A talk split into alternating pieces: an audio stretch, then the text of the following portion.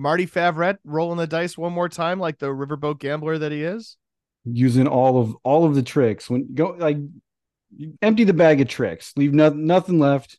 You know you can't take those home with you when it's your last season. Coach Favret had nothing if not a bag of tricks.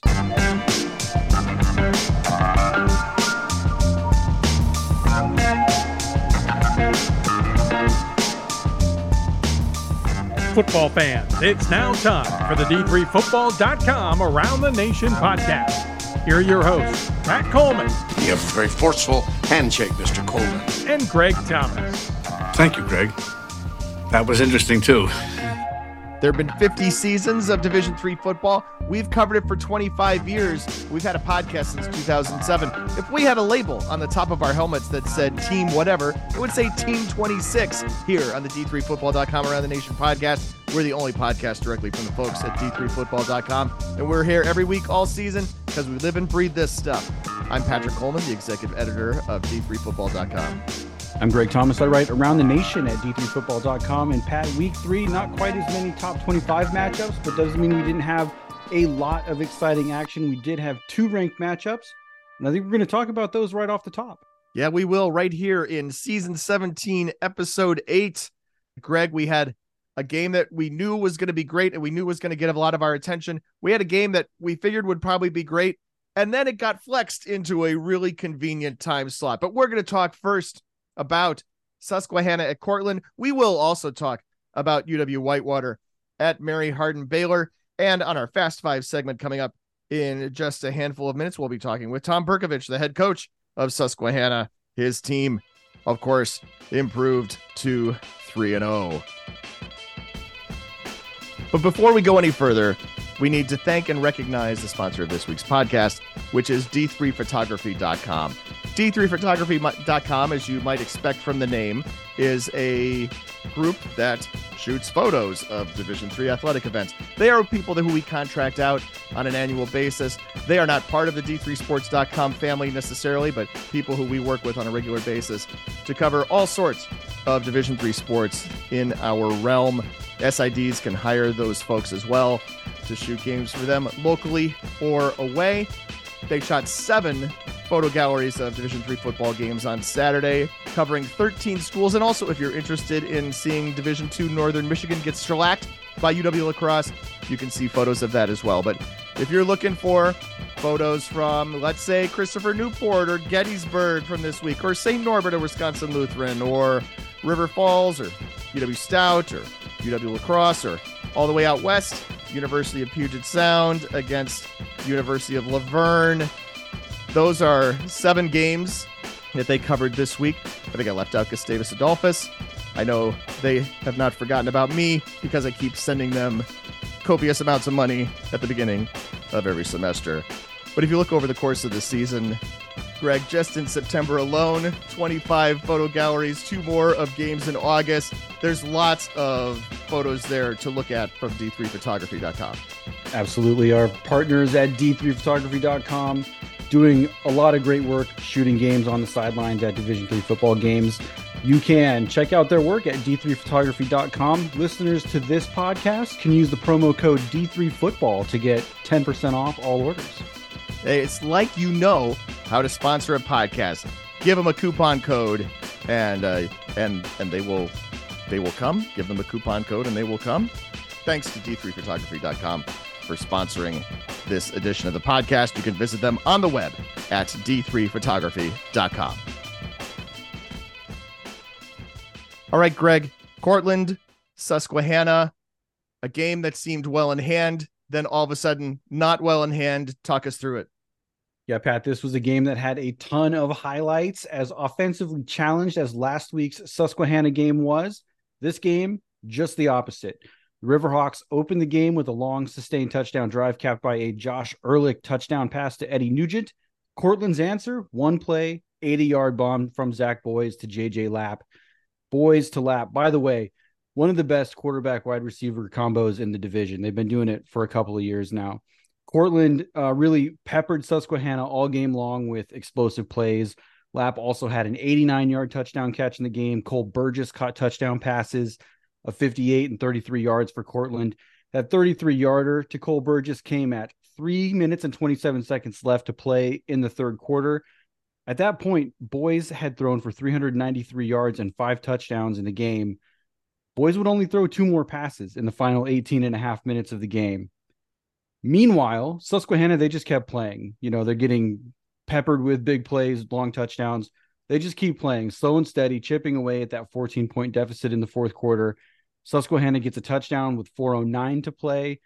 After quickly forcing a Cortland punt, they score again with a minute twenty-nine to play and tie the game at thirty-five to thirty-five. On the ensuing kickoff, Susquehanna's Brennan Miller forces Rashad Tucker to fumble on the return.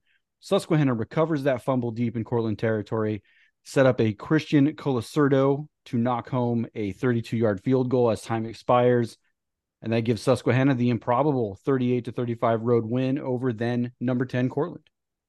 Here's what that game-winning field goal sounded like from the Cortland video broadcast. thirty-two yards officially.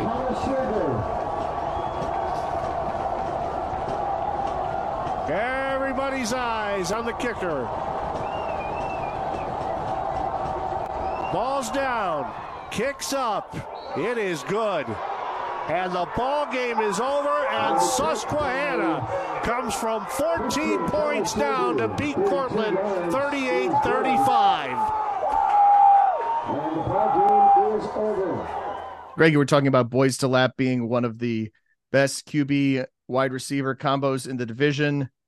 I was also thinking it's got to be one of the shortest combination of names in Q B to wide receiver combos. And then I immediately went to Plunk to Ruby, and I thought, okay, fine. We got, we got your nine letters here in a bunch of different ways. Boy, another instance, it seems, Greg, in which Cortland had everything in front of it. And it's happened a couple times over the course of the past uh, season plus now. Yeah, fourteen-point lead going into the fourth quarter there. And, you know, you get into the end game in the final five minutes and you just kind of need one or two first downs to basically run run the clock out on Susquehanna. They can't quite get it. They, you know, try to run it, you know, by the book. You run three times, run the clock, make Susquehanna use timeouts. But they could not get that first down. Uh, they end up giving up the two scores in the final five minutes. And then, you know, just the... the very unfortunate thing at the at with the fumbling the kickoff and setting Susquehanna up uh, for what winds up being one of the wildest fo- final five minutes of the afternoon. Total that up with the fourth quarter against Ithaca in the Cortaca Jug game last year, the second half at Randolph-Macon in the first round playoff game last year.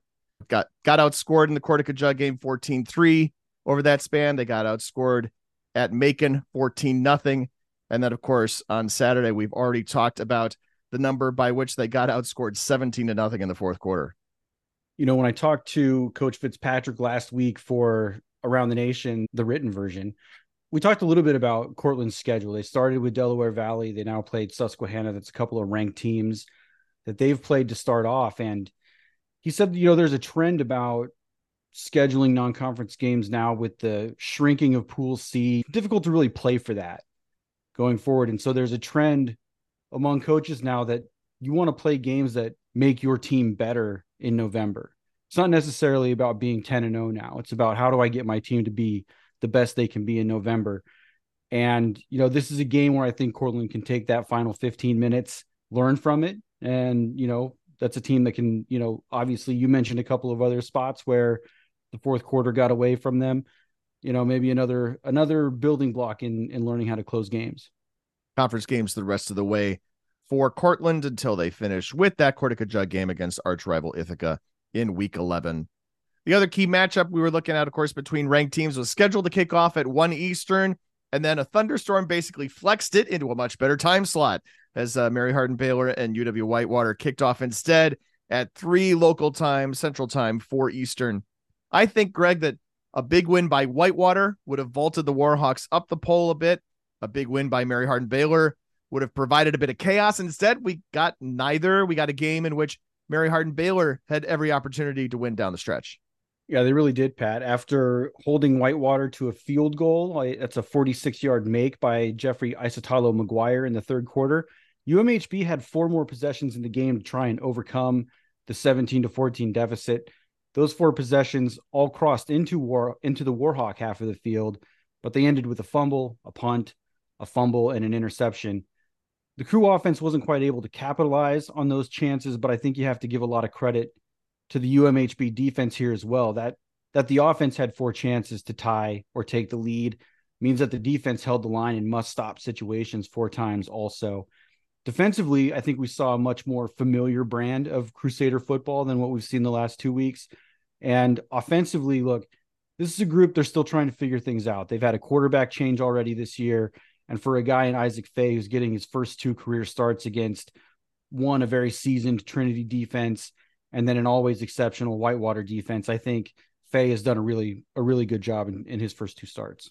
Yeah, I think he's done really well. I think team has done pretty well, all things considered, last game and a half or last game anyway. And I, I think they're going to continue to improve over the course of the season. Yeah, so we've got U M H B, they are now oh and three. It's the first time that as a program they've ever been oh and three. They've lost now to teams ranked fourth, sixth, and seventh in our current top twenty-five. Pat, are they are they still top twenty-five to you? And how are you rating their chances to qualify for the postseason? Well, let's go to the mailbag. Your categories have become tiresome. You've got mail. Tiresome. Because a very similar question from Rambo's Carving Knife, of course, where all the really intelligent questions come from, a carving knife from an action hero from the eighties, or at Pritzker's Gunt asking, what is your opinion of an oh and three team being in the top twenty-five? I don't have a problem with an oh and three team being in the top twenty-five with the resume that Greg just mentioned, right? They've lost to number four, to number six, and to number seven. So, you know, the highest they could possibly be is number eight. Now, obviously, they were not competitive in a couple of those games, and then they were competitive on Saturday. I'll be honest with you. There have been so many instances over the course of the past, however many years, how much have you and I talked about this, Greg, where a team that's in the top ten just blows the doors off of somebody who's deep down, middling down in the top twenty-five. So if you're talking about, you know, where they are ranked right now this week, where they are at ranked as number twenty-three in the country. There's not any evidence to dispute that. There are plenty of uh, teams that have been ranked in this area before who have not performed well against teams in the top seven in the country. And I don't think there's any difference in that right now. Obviously, their chances to qualify the postseason are going to rely entirely now on winning the conference championship. And that means getting past Harden Simmons and everybody else in the conference. I will wait one more week before maybe making that judgment, even as an initial judgment. And then, of course, that game doesn't even get played until week nine. So I'll see Harden Simmons on Friday at Endicott. Maybe I'll feel a little more then about it, but there's a lot of football to be played in between before that big showdown shows up. And then after Harden Simmons, they finish with the game at Howard Payne at the end of the regular season. That's also looking likely to be a big game. There's a long way to go before Mary Hardin-Baylor plays those really key games. I think really it's important to let Isaac Faye and that offense have four more games to really settle in and fine tune uh, what they're doing. Like you said, they've, you, we've, you've seen pretty significant improvement in a pretty short period of time with that team from where they were in River Falls to where they ended against Whitewater on Saturday. So Uh, trending in the right direction for sure. Obviously, path to the playoffs now runs straight through the A S C automatic qualifier. I'll be interested to see where Mary Hardin-Baylor ends up in the A F C A poll. If they get any votes at all, that poll comes out this week on Monday for the first time, or at least that's how it's traditionally been done in the past after the first three weeks of games. And that voting body generally does not pay much attention to things beyond one loss record. I know we have at least one of those voters on our panel. I did not go pull that guy's ballot to see if uh, if, if he voted for Mary Hardin-Baylor, but I'll be interested to see where that ends up.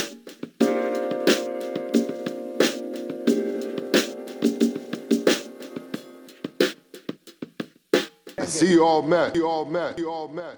Tom Perkovich, head coach Susquehanna, his team three and oh, joining us on Fast Five. Coach, congratulations. It's been a fun ride for you guys so far, obviously.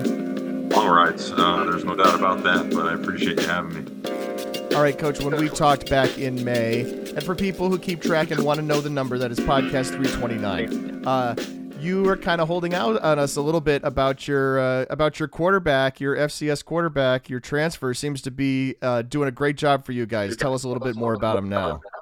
Yeah, I mean, he's only three games into playing uh, college football. I mean, obviously he played at Marist, didn't perform in any games, but he's definitely uh, a dual threat kid. I think he's given at least a couple people, and especially, you know, this past weekend, uh, some fits with his feet, being able to extend plays. And we hope he can get better reading the pass game. There's been some ups and downs there, uh, which forced him to run, but um, we got to continue to protect him better too. And But his ability to extend the play has been fun to watch. And uh, I think, you know, him and Kyle Howes are starting to get hooked up pretty good. And he's starting to just know the offense more and more. And hopefully we can continue to progress him and keep competition on him with our other guys and uh, continue to, to move the ball forward.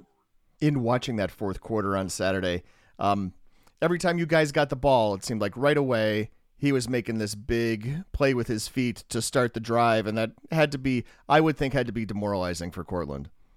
They they threw everything at us, right? They, you know, a couple pressures here and there, and then, you know, some four-man stuff, and they spied him on the on the on the pick and tried to give him a lot of different looks. And um, but yeah, he was able to get out, and especially on the last couple, like you had, you said, those those last couple drives, just being able to.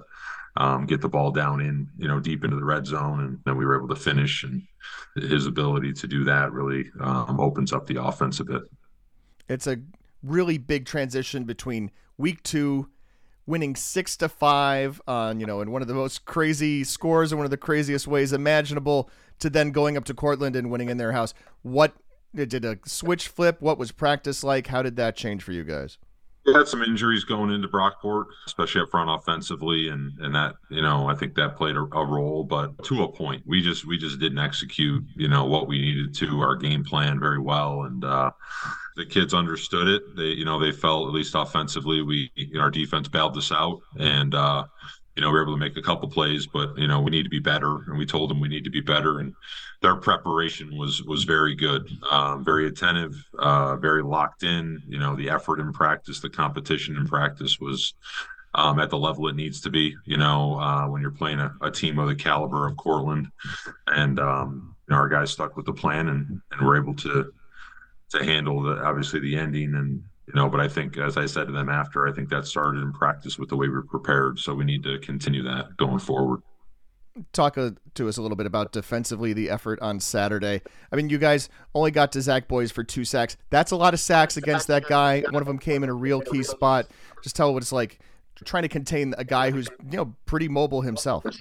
Yeah, I mean, their offense as a whole is is a problem to defend. They just have so much firepower, uh, you know, starting with Zach, and and the receiving corps might be the best we've seen in my time here. They'll probably go up against some of the Hopkins crews, but you know, and then the running backs just outstanding in so many ways, right? I was very uh, proud of our guys. Coach Rulli put together a really good plan to to slow their offense down, and Pat's a great defensive coordinator. Kids really rally around him and, and believe in what we do. And even though we've given up some really big plays, you know, our guys kind of stepped up in the fourth. The field position game was huge, right? The uh, the two drives inside the fifteen.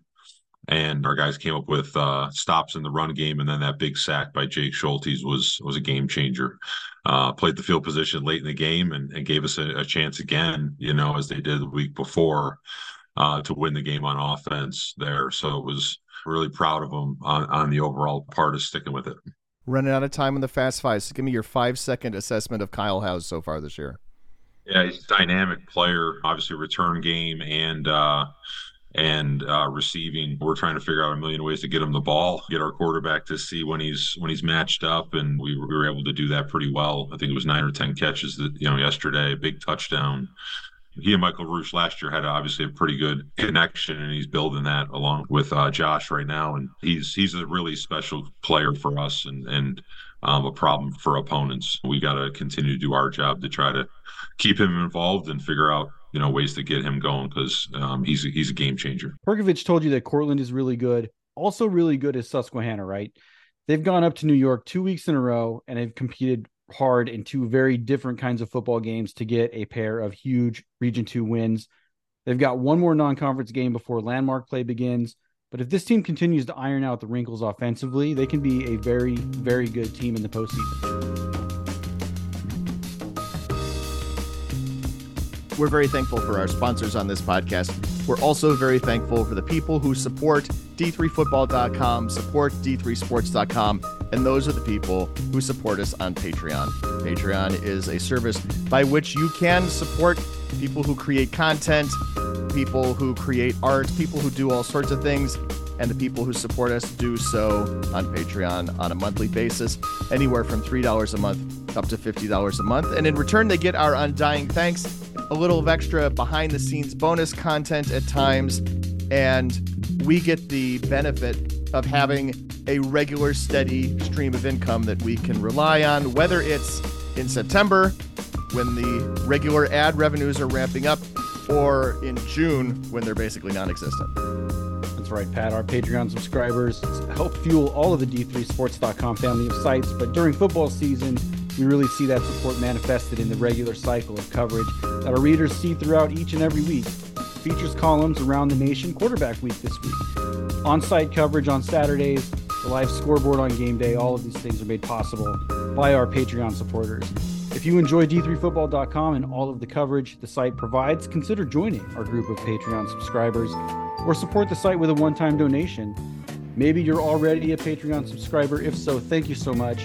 You can continue to support D three football dot com by spreading the word to your fellow fans at your next home game. Talked about quarterback week. I have sketched out on my schedule a list of features for defense week. Do not worry. We have not forgotten about the other twenty-one positions on the field. But you can join us at Patreon by going to patreon dot com slash D three sports, or for a one-time donation, as Greg mentioned, that you can find at D three sports dot com slash help.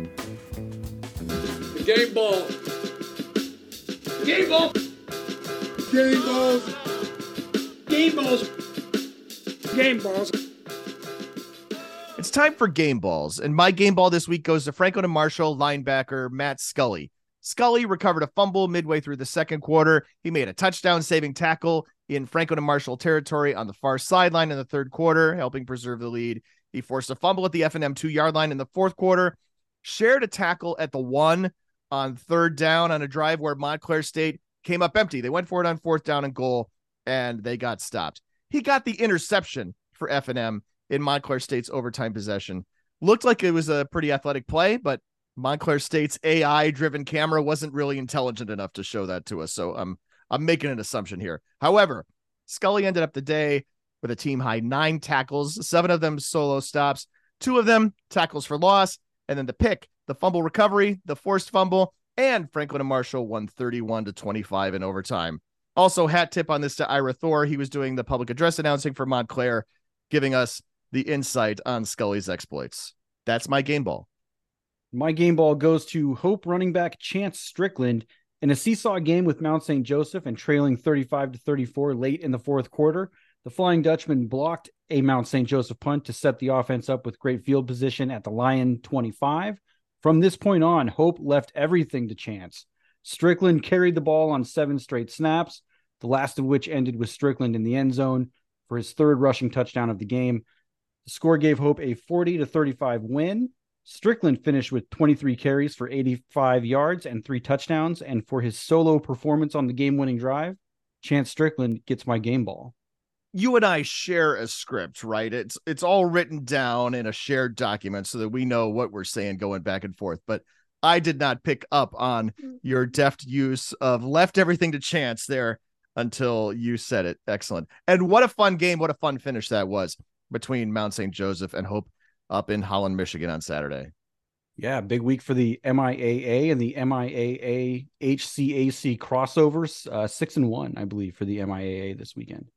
That is a lot of initials right there. That's not my stat. Also, not going to be my stat. Not my stat. But that may be the most incredible stat. My stat of the week. First off, out of one hundred sixteen games this past weekend, only eighty-one of the box scores were uploaded at the time I was writing this on Sunday afternoon. If your school is waiting until Monday to do this, you're missing out on being included here. You're missing out on being better included in our Saturday daily wrap-up stories. But my stat of the week comes from Lake Forest, where the Foresters beat Cornell College forty-one to seven. In that game, the Lake Forest defense gave up one touchdown, but it scored a touchdown as well. Yeah, you know, defense scoring a touchdown, right? That's not all that unusual. My stat is more a cumulative one, and that is that the Lake Forest defense through three games has scored more points than it has allowed. Three touchdowns for the Forester D compared to two touchdowns allowed. This week, it was a pick six for Javon Aquin that kept the defense ahead of pace, and that's my stat of the week. Thiel first-year quarterback Joseph Fell had a hand in all three Tomcat touchdowns on Saturday, which is not my stat. Senior defensive back Donnell Thomas had two interceptions in the twenty-two to fourteen Tomcat win over Bethany, which is also not my stat. My stat of the week is two thousand one hundred forty-nine, as in two thousand one hundred forty-nine days between home wins for Thiel. Saturday's win at Alumni Field was the first for Thiel since October twenty-ninth, two thousand sixteen, snapping a twenty-seven game home losing streak. It got pretty emotional in the Thiel broadcast booth as the Tomcats went into victory formation, and then the crowd of fans around the team as they rang the victory bell for the first time after a home win. Six years in the making. two thousand one hundred forty-nine days. You can put that to zero since the last time the Tomcats have won a game here at Alumni Stadium. This place is on the verge of eruption in about twenty seconds. Morantis has one more kneel down.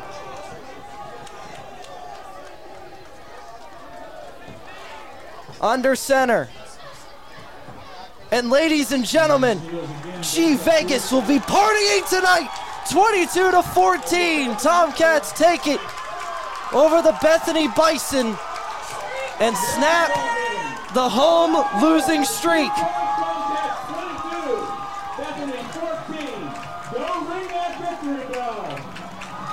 The Tomcats have not gotten to ring the victory bell outside of Alumni Stadium in six years. The first time many of those fans have experienced that particular post-game revelry. Really cool scenes at the end of the game there at Thiel. Congratulations to the Tomcats. I'm not going to do the whole pronunciation one oh one bit, but yes, that is how you pronounce Thiel. It might be spelled T H I E L, but that's how you pronounce Thiel. And indeed, Thiel is looking like it's a long way away from that twenty nineteen Coke commercial. This time we go region by region, and we're starting with Region one, talking about who's getting it done in the one. I'm a real wild one. Wild one. And getting it done in the one somehow, some way, was William Patterson on Saturday. The Pioneers managed to get past McDaniel thirty-five to fourteen, thirty-five points on just one hundred forty-three yards of total offense, including minus ten rushing yards. That's because Patterson scored on a sixty-five yard fumble return by defensive lineman Yubir Rojas Herrera, an eighty-nine yard kickoff return by Nafi Finney, and a twenty-five yard pick six by Devin Blunt. And of the one hundred forty-three yards, well, Taz Burton got most of it, the vast majority of it, actually. one hundred eighteen yards on two plays. Each of them were third quarter touchdown catches. Greg, William Patterson won this without a single sustained scoring drive, or really any drive of any kind. They got four first downs on the afternoon. They went three and out nine times, uh, including one drive that ended in a fumble. So the stats might make you think otherwise, but the result on the scoreboard is a thirty-five fourteen win for William Patterson. Take him any way you can get him. Winning is hard. Norwich got it done in the one with a twenty-eight to fourteen win over Castleton. The Cadets got a hundred yard rushing day from Justin Bryant, while the defense intercepted Castleton three times on the afternoon. Ethan Amburn's thirty-six yard pick six with under three minutes to play sealed the win for Norwich, their sixth consecutive win for the Maple Sap Bucket. I feel like the Maple Sap Bucket is a rivalry game I need to get to sometime. Sounds pretty sweet. Pat, who's feeling blue in the two? Well, Hartwick has to be feeling blue, not just looking royal blue and white, after losing Saturday at Juniata by a thirty-one to twenty-one score. Meanwhile, Juniata goes from feeling blue to just looking blue and old gold as the Eagles broke a seventeen game overall losing streak with the victory. Last win for the Eagles was October second, twenty twenty-one against Moravian. And this game on Saturday, this is one of those games that wouldn't have even been possible without Juniata leaving the Centennial Conference for football and opening up a few non-conference opportunities. Juniata was pretty good in previous decades, but they've had just one winning season since nineteen ninety-nine. And in that stretch, they've had seven one-win seasons and four winless ones, but they're not the ones feeling blue in the two. Westminster is also feeling blue in the two following a forty-eight to three defeat at Washington and Jefferson on Saturday. The Titans turned the ball over four times in the contest. This series has been very competitive recently, with each of the last six games decided by a touchdown or less. The Titans are now one and two on the season, and with head-to-head losses already to Grove City and now W and J, Westminster's path to the Pac title may already be closed. Kudos for picking someone else who's feeling blue and wearing blue. Pat, who's running free in the three? Running free in the three. Were you surprised to see a three hundred pound defensive lineman running free on Saturday? Oh, yeah, this is going to be good. That was in the three, where Bridgewater's Preston Turner took the direct snap as an up man in punt formation. He was gone untouched, seventy-one yards for a touchdown against North Carolina Wesleyan. I mean, perhaps this should not have been a surprise.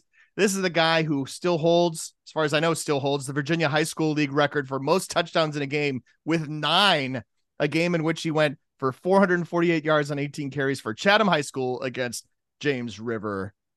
You should definitely see this, and you can find the video clip on Bridgewater's X account, but here's what it sounded like. Nope. Snap goes to one of the up men. First down and much, much more. The big man's rumbling. He's to the fifty. Pushes a blocker ahead. Still on his feet at the twenty. To the ten.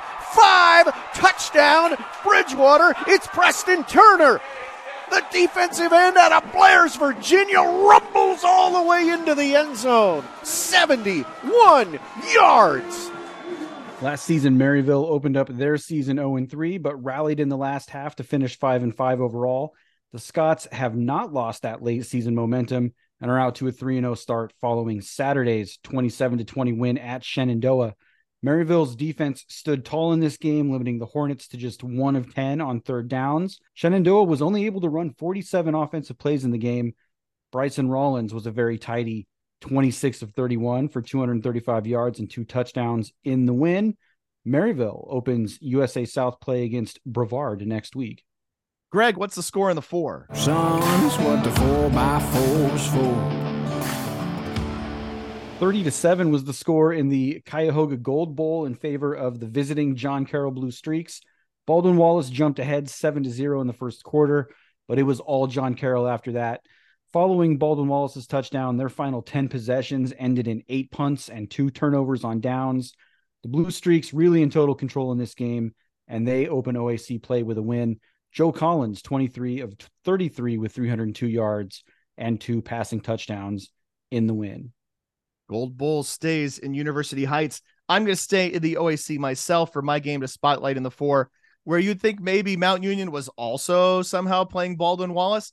Purple Raiders have often had close, low-scoring games against the Yellow Jackets, but Mount Union's twenty-eight nothing win on Saturday was against Marietta, where Marietta held Mount Union scoreless in the second half, in part by sacking Braxton Plunk three times and picking him off once after halftime, twice for the game. The most charitable interpretation of it is this, and I'm going to go with this. Mount Union intentionally keeping some offensive weapons well under wraps with the intent of busting them out, you know, Greg McKaylee style against John Carroll or in the national quarterfinals. In case of close game, break glass. Shout out to Marietta's Chance Knight. He had two of Marietta's four sacks and two of their seven tackles for loss, but bigger shout out to Rossi Moore, who had six tackles for loss and four sacks by himself for Mount Union. Also shout out to that aforementioned Plunk to Ruby combination. Ruby now the all-time leading receiver in Mount Union history in terms of receiving yards. I believe the number was four thousand seven hundred six, which is several miles. A lot of really great wide receivers at Mount Union. So that record, uh, pretty big deal. Congratulations to Wayne Ruby. Pat, who's looking alive in the five? Mumbo number five. Well, Saint Norbert is definitely looking alive in the five. After the Green Knights finished on top after a crazy fourth quarter against Wisconsin Lutheran on Saturday, winning thirty-seven to thirty-two. You wouldn't think that this game entered the fourth quarter with a score of eighteen to thirteen, but uh, that is what it did. And uh, Saint Norbert increased it to twenty-five thirteen, seventy seconds into the quarter. The teams traded touchdowns to make it thirty-one twenty, and then we get actual two defensive stops. But Wisconsin Lutheran goes fifty yards to cut the lead to thirty-one twenty-six with fifty-two seconds left, and then they get the onside kick recovery, score again on a thirty-eight yard touchdown catch just nine seconds later. One play, thirty-eight yards, nine seconds. That's your drive stats from your public address announcer. You'd think that was it, and that in and of itself is a pretty great story. But then Saint Norbert came back, and Peyton Lyon hit Paul Beganis with a forty-seven yard pass in double coverage with thirteen seconds left to win the game, thirty-seven thirty-two, at a game that featured six fourth-quarter touchdowns, three in the final minute, within thirty-nine seconds of each other. Green Knights two and one, one and oh in the N A C. Bye, bye, bye, yeah, Co is still alive in the five after a nineteen to eleven weather-delayed win at Central. The Cohawks leveraged four interceptions of Central quarterbacks to notch a key road win in American Rivers Conference play. That win over Central positions Co as the main challenger to Wartburg for A R C supremacy. The Cohawks, they'll be at Wartburg in two weeks. Co under head coach Tyler Staker. Last time they made the playoffs was under his dad, Steve Staker. And then, Greg, put you on the spot really quickly and easily. Who was the previous head coach at Co? I believe that was Eric Rayburn.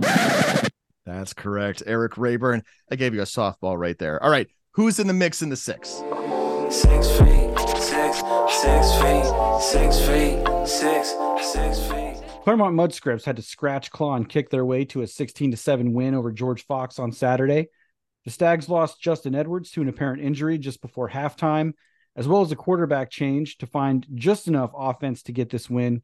Backup quarterback Walter Kuhlenkamp had a highlight reel sixty-seven yard touchdown run in the third quarter to get the score tied at seven to seven. Then after missing a thirty-one yard field goal with one minute and thirty seconds to play, the Stags managed to quickly force a George Fox punt. Kuhlenkamp connected on three of four passes in that final drive to set up a forty-seven yard Rich Bruto field goal to go ahead ten to seven.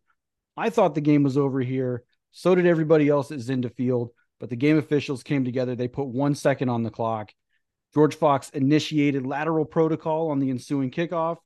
The first lateral was intercepted by C M S's Calvin Miller, who went ahead and ran that thing in for the exclamation point to end the game sixteen to seven. They're going to have to throw the ball as far as they can, or perhaps uh, start lateral. Come up with something else. Initiating lateral protocol. He re- laterals it to Curry. Laterals it again. Now on the lateral, and now the lateral to Thompson.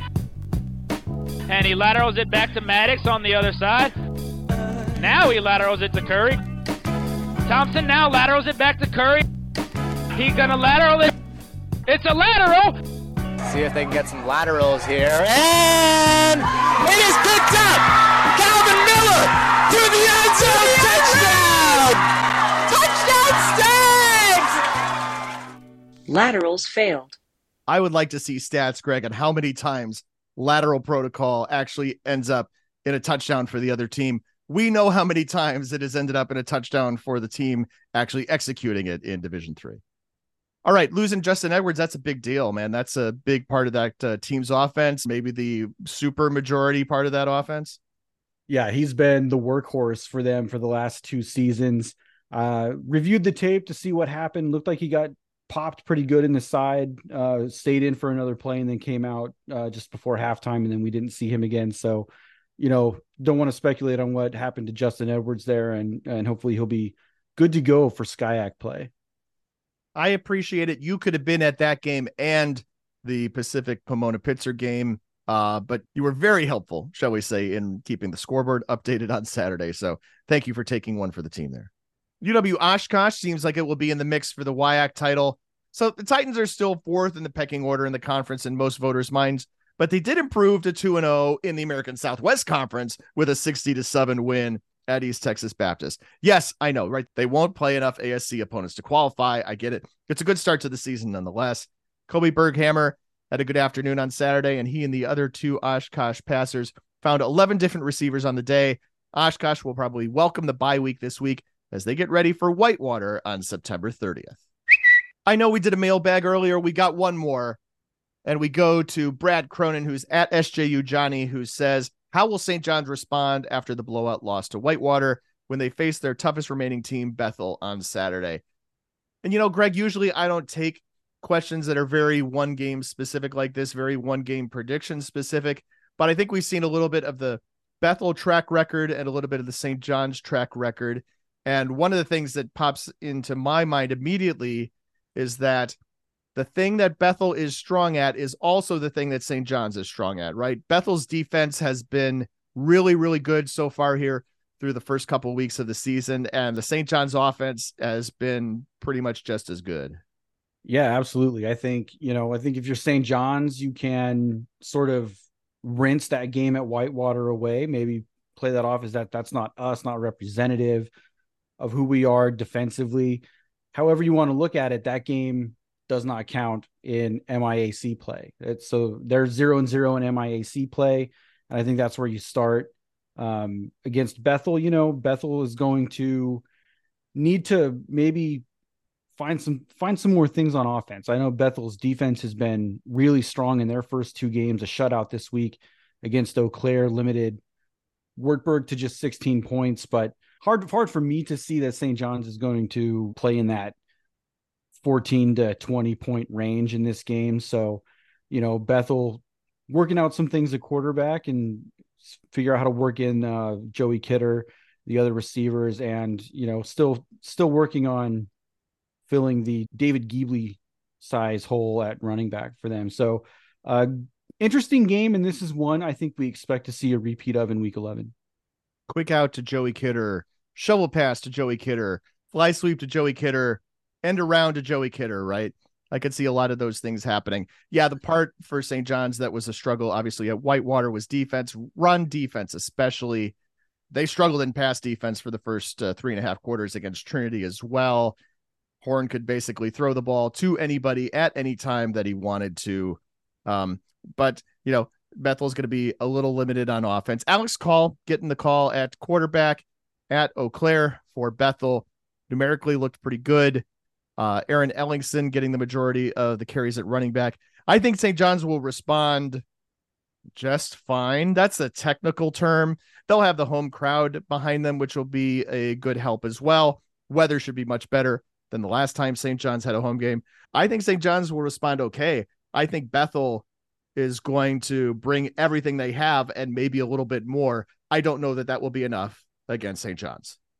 Brad, thanks for the question. People can ask their questions on X or whatever short messaging service happens to exist in any particular week by responding when we put out the bat signal. Looking ahead to next week to games to watch. Game to watch for me often is a game that I'm going to be at, or in my case, I'm planning to be at a game that I thought I might like to watch. And in this case, that is on Friday night as Harden Simmons makes the long trip from Abilene, Texas to Beverly, Mass to take on Endicott. You know the story. We've talked about it before. Harden Simmons has basically been begging for Division three non-conference opponents to step up and play them. And in this case, Endicott is the one that took the challenge. Endicott in the Commonwealth Coast Conference, and Harden Simmons making that long trip. Harden Simmons coming from Abilene to go to Beverly, Mass. As the N C A A puts it, that's one thousand nine hundred sixty-eight miles for some Friday night lights. And I'm looking forward to that game. I just want to see up close what Harden Simmons has this year. I also think Endicott looking pretty good, right? Endicott was very close to knocking off Ithaca It at home in week two. Ithaca came alive at the end to take care of things. Feel like Endicott is uh, in good shape in the C C C. C C C with just six teams this year. And of course, no conference games have been played, but Endicott last year, a playoff team, has to be considered the favorite at this point. And that is my game to watch for Saturday, except it's on Friday. Yeah, Endicott still hunting for that first top twenty-five win. They've been close a couple of times. Um, maybe, maybe the biggest game in C C C history. Ooh, I thought you were going to say in Endicott history, and I was going to maybe chide you for saying maybe, but in the entire conference's history, the entire conference's history starts in twenty seventeen. I don't have time to dig back through all of those schedules and results, but I bet. I bet it's on the list. Good call. What's your game to watch? Pat, I'm going to be watching Kings at Delaware Valley this weekend. Kings comes into this game three and oh and having limited Albright to a very Del Valle-esque minus two passing yards in their fifty-six to zero win this weekend. Del Valle won at Eastern on Saturday to extend their M A C winning streak to forty-five games. If there's a changing of the guard coming in the M A C, it might just be Russell Minershaw and the Monarchs' time. A win on Saturday would not only give the Kings the inside track to the M A C championship, but would be the first four and oh start in Kings program history. I had to go back and fact check that because, of course, there's a time where a time, one time, one singular time where Kings went to the playoffs. But indeed, that year, Kings started off two and two before winning the M A C and then getting within a wind-blown field goal of making it even deeper into the N C double A playoffs. I'll be honest with you, Greg. I know we don't go through the ins and outs of our top twenty-five ballot. I am one of the people voting for Kings. I am not voting for Delaware Valley right now. That is my statement on this game. Also in week four, of course, you've got that game we just mentioned, number nineteen Bethel at number eight Saint John's, seventeenth ranked John Carroll is at Heidelberg, number twenty Alma travels to Wittenberg. That is how you pronounce Alma. T C N J gets take two against F and M on Thursday night. Ohio Wesleyan is at DePauw. Center hosts Barry. Trine is at Hanover. Eureka hosts Saint Norbert. Gustavus Adolphus is at Augsburg. Dubuque hosts crosstown rival Loris. Bates is at Tufts, so am I, and Redlands travels to Chapman. It's on the spot time. Feel like on the spot needs a new drop, and I'm putting myself on the spot by saying this on the podcast. Maybe we'll have to find something to replace the Who Wants to Be a Millionaire music that we are just basically blatantly ripping off here.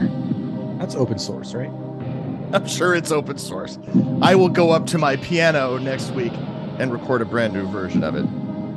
Greg, I am going to ask you to pretend like you are at a national quarterfinal game, okay?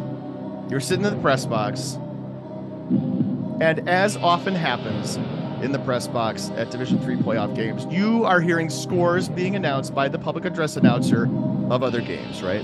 Other games from other teams across the country that this P A announcer probably doesn't know how to pronounce. So I need you to pick winners for the other three games, but I need you to mispronounce them as if you were a public address announcer who has not been given any pronunciation guide.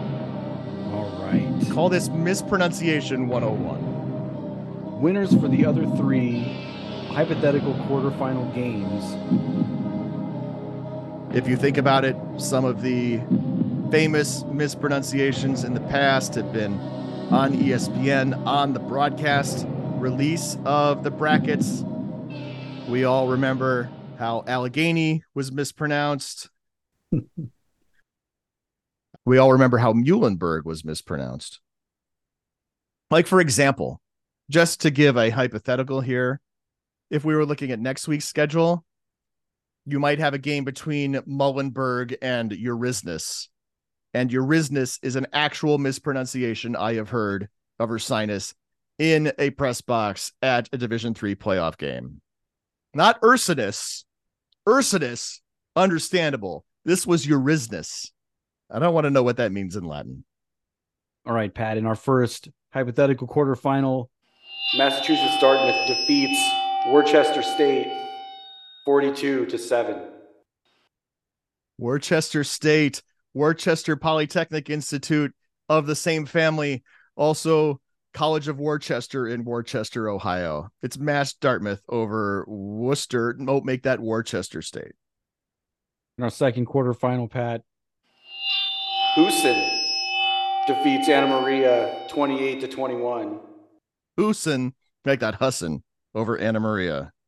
And our final quarterfinal, Pat, Shenandoah defeats Juniata thirty-five to thirty-four. Well, first of all, I have heard Shenandoah, and I have heard Junita, and I've heard Juanita. And how, how did you pronounce them this time? Junita. You've got Shenandoah over Junita, excuse me, Juniata. All right, we'll see if any of those pronunciations or results come true. All right, Pat, this week for your on the spot, I have collected four games, and I want you to order them from the largest margin of victory to the smallest. I'm not going to ask you to pick winners unless you feel like it. Largest margin of victory to the smallest. Here we go.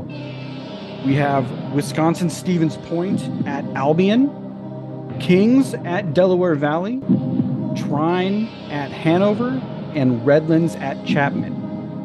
Wow. Man, this is tough because I look at this and I see one double-digit game and the others being very, very, very narrow. So largest margin of victory will be in the Stevens Point Albion game. I'm not going to pick a winner there. I have some thoughts. I'm going to leave them to myself. Second largest will be Trine at Hanover. For my third largest, I'm going to go with Kings at Delaware Valley. And then my narrowest margin of victory is going to be that Battle of the ten, Redlands at Chapman. I got that right, right? Battle of the ten. I know they have a smudge pot or some kind of something, something, right? But I was pretty sure that I passed Chapman on the ten on my trip to Redlands a few years ago. Redlands and Cal Lutheran play for the smudge pot. Yeah. Okay. That's um, a really, that's a big distance, I've learned. Yeah. That's the long, that's the long trip in the Skyac. Uh, Redlands at Chapman. I mean, you could ten, ten is fine. Maybe fifty-seven, depending on, depending on how you want to do it, but ten is fine. As you know, and maybe not too many other people because it was midweek, I was out in SoCal last week, out in Kowloon country, out in Ventura County. And one of my takeaways from this trip was it seems like a good amount of traffic backup is just caused by when you're going uphill in Ventura County. It's very slow going uphill, as if you were stuck behind a semi or something like that. And then once you get over the crest, things pick up. Checking last week's on the spot, I asked Greg to pick the winners in E C F C games. That's the Eastern Collegiate Football Conference. And Greg found out that picking E C F C games is easier than it looks. So that conference went four and one in week one. They've got five teams, one and four in week two, and one and four again last week in week three, meaning Greg, who picked University of New England, Husson, Dean, Castleton, and Mass Maritime, also only got one correct. Which one is that one, Greg? It was U N E. That's right. U N E goes down to Gallaudet on green turf and wins that game thirty-one to ten. Greg could have gone five and oh. Greg went one and four because that stuff's difficult. Last week, I asked Pat to pick winners in three games that matched up teams that have peculiar similarities. Pat picked R P I to beat W P I for the Transit Trophy on Friday night. Saturday was not as good as Pat's picks of Defiance and Cal Lutheran, lost to Kalamazoo and Pacific Lutheran, respectively. I lose defiantly, as a Kingsman does. How do we do in quick hits? I ask you and not Logan. This week in top twenty-five upsets, well, there were none. And so points to Pat for calling that one out. A brief aside on most likely to be upset. The question asks who is most likely, not who will be upset. Sometimes our panelists state pretty clearly that they think an upset is going to happen. Rare is the occasion that a top twenty-five team playing an unranked team is an obvious underdog.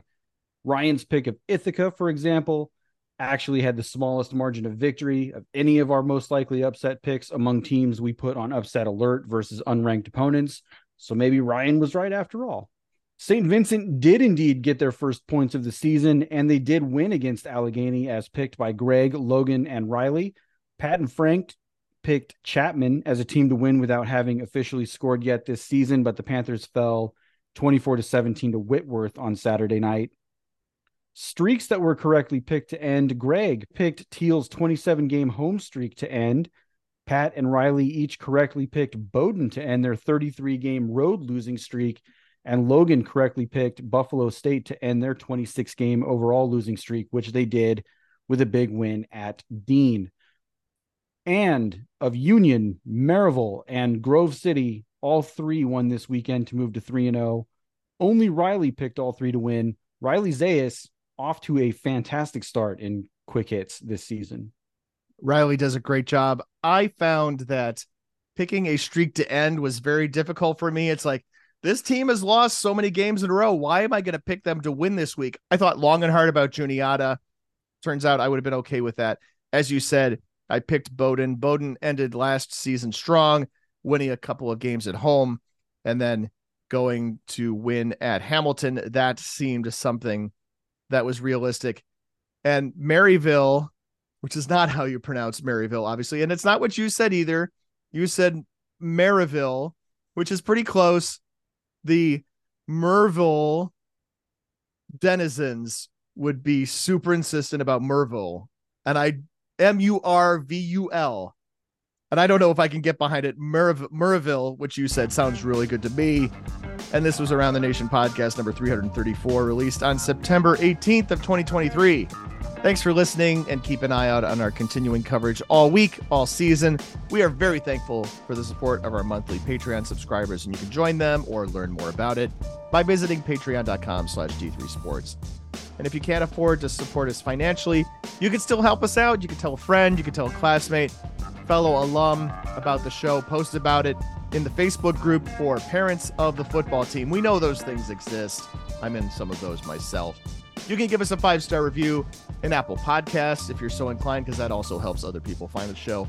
Algorithm, algorithm, yada, yada, yada. You can reach us to talk more about Division three football on X using the D three F B hashtag. I post from at D three Football. Greg is at Wally Wabash. We have a message board devoted to Division three sports. Did you know? Join the conversation by registering to post at D three boards dot com. Also, you can follow D three football dot com on Facebook. D three boards dot com runs on a code base that is from two thousand five, and it was not built by NASA, so it is not necessarily built to survive eighteen years out into cyberspace. We are keeping it running as well as we can. Thanks for your patience. The executive producer of Around the Nation podcast is Patrick Coleman. Production assistance provided by Dave McHugh and Damara O'Malley. Our theme music, this this theme music right here, is Power two by D J Mentos. There's more of his tracks as well. You can find them at D J Mentos dot com as well as on Spotify. Thanks to Tom Perkovich for joining us today. Keith McMillan, he was the O G host of this podcast. He was the originator of Around the Nation on D three football dot com, and we are super grateful for that. We're even more grateful that Greg Thomas has stepped into the seat now here, not only as columnist, but as co-host of this podcast. Thank you, Greg. Always a pleasure.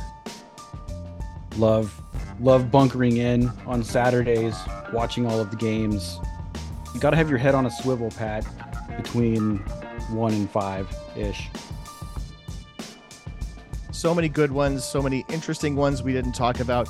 We didn't talk about Johns Hopkins having its way with Salisbury or Trinity having its way with Birmingham Southern. It's because you can't talk about one hundred sixteen games in one podcast. I would not be able to keep it to an hour and three minutes if we did that. I had this thought, Greg, about live podcasts at Mac and Bob's after Stag Bowl fifty. I think that's something that's on the table. And then might we bring down D J Mentos to actually spin some tracks for us? We could have Dave McHugh live announce us in. All sorts of things that could actually happen. Could we have Keith say, oh yeah, this is going to be good, during the middle of the podcast?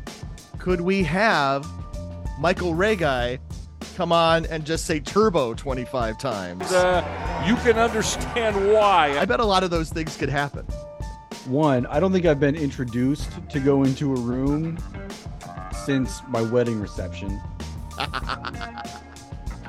And two, the, the thought of having D J Mentos in the booth live as we cut the pod at eleven thirty, twelve thirty is pretty exciting. Yeah, that's I, I think uh, having a, having the, the live music element would be very cool. D J Mentos obviously has been a part of the podcast uh, longer than uh, almost anybody except for you. And Keith, right? D J Mentos is a close personal friend of Keith, as a guy who went to Randolph-Macon. I don't know where D J Mentos calls home these days, but I would have to uh, think that that's an absolute possibility. I know Keith does not listen an hour into the podcast, so we're going to have to ask him separately if that's possible. But that would be the sort of thing that we would need to do for Stag Bowl fifty. Stag Bowl fifty is this epic eminent thing that's only going to happen once.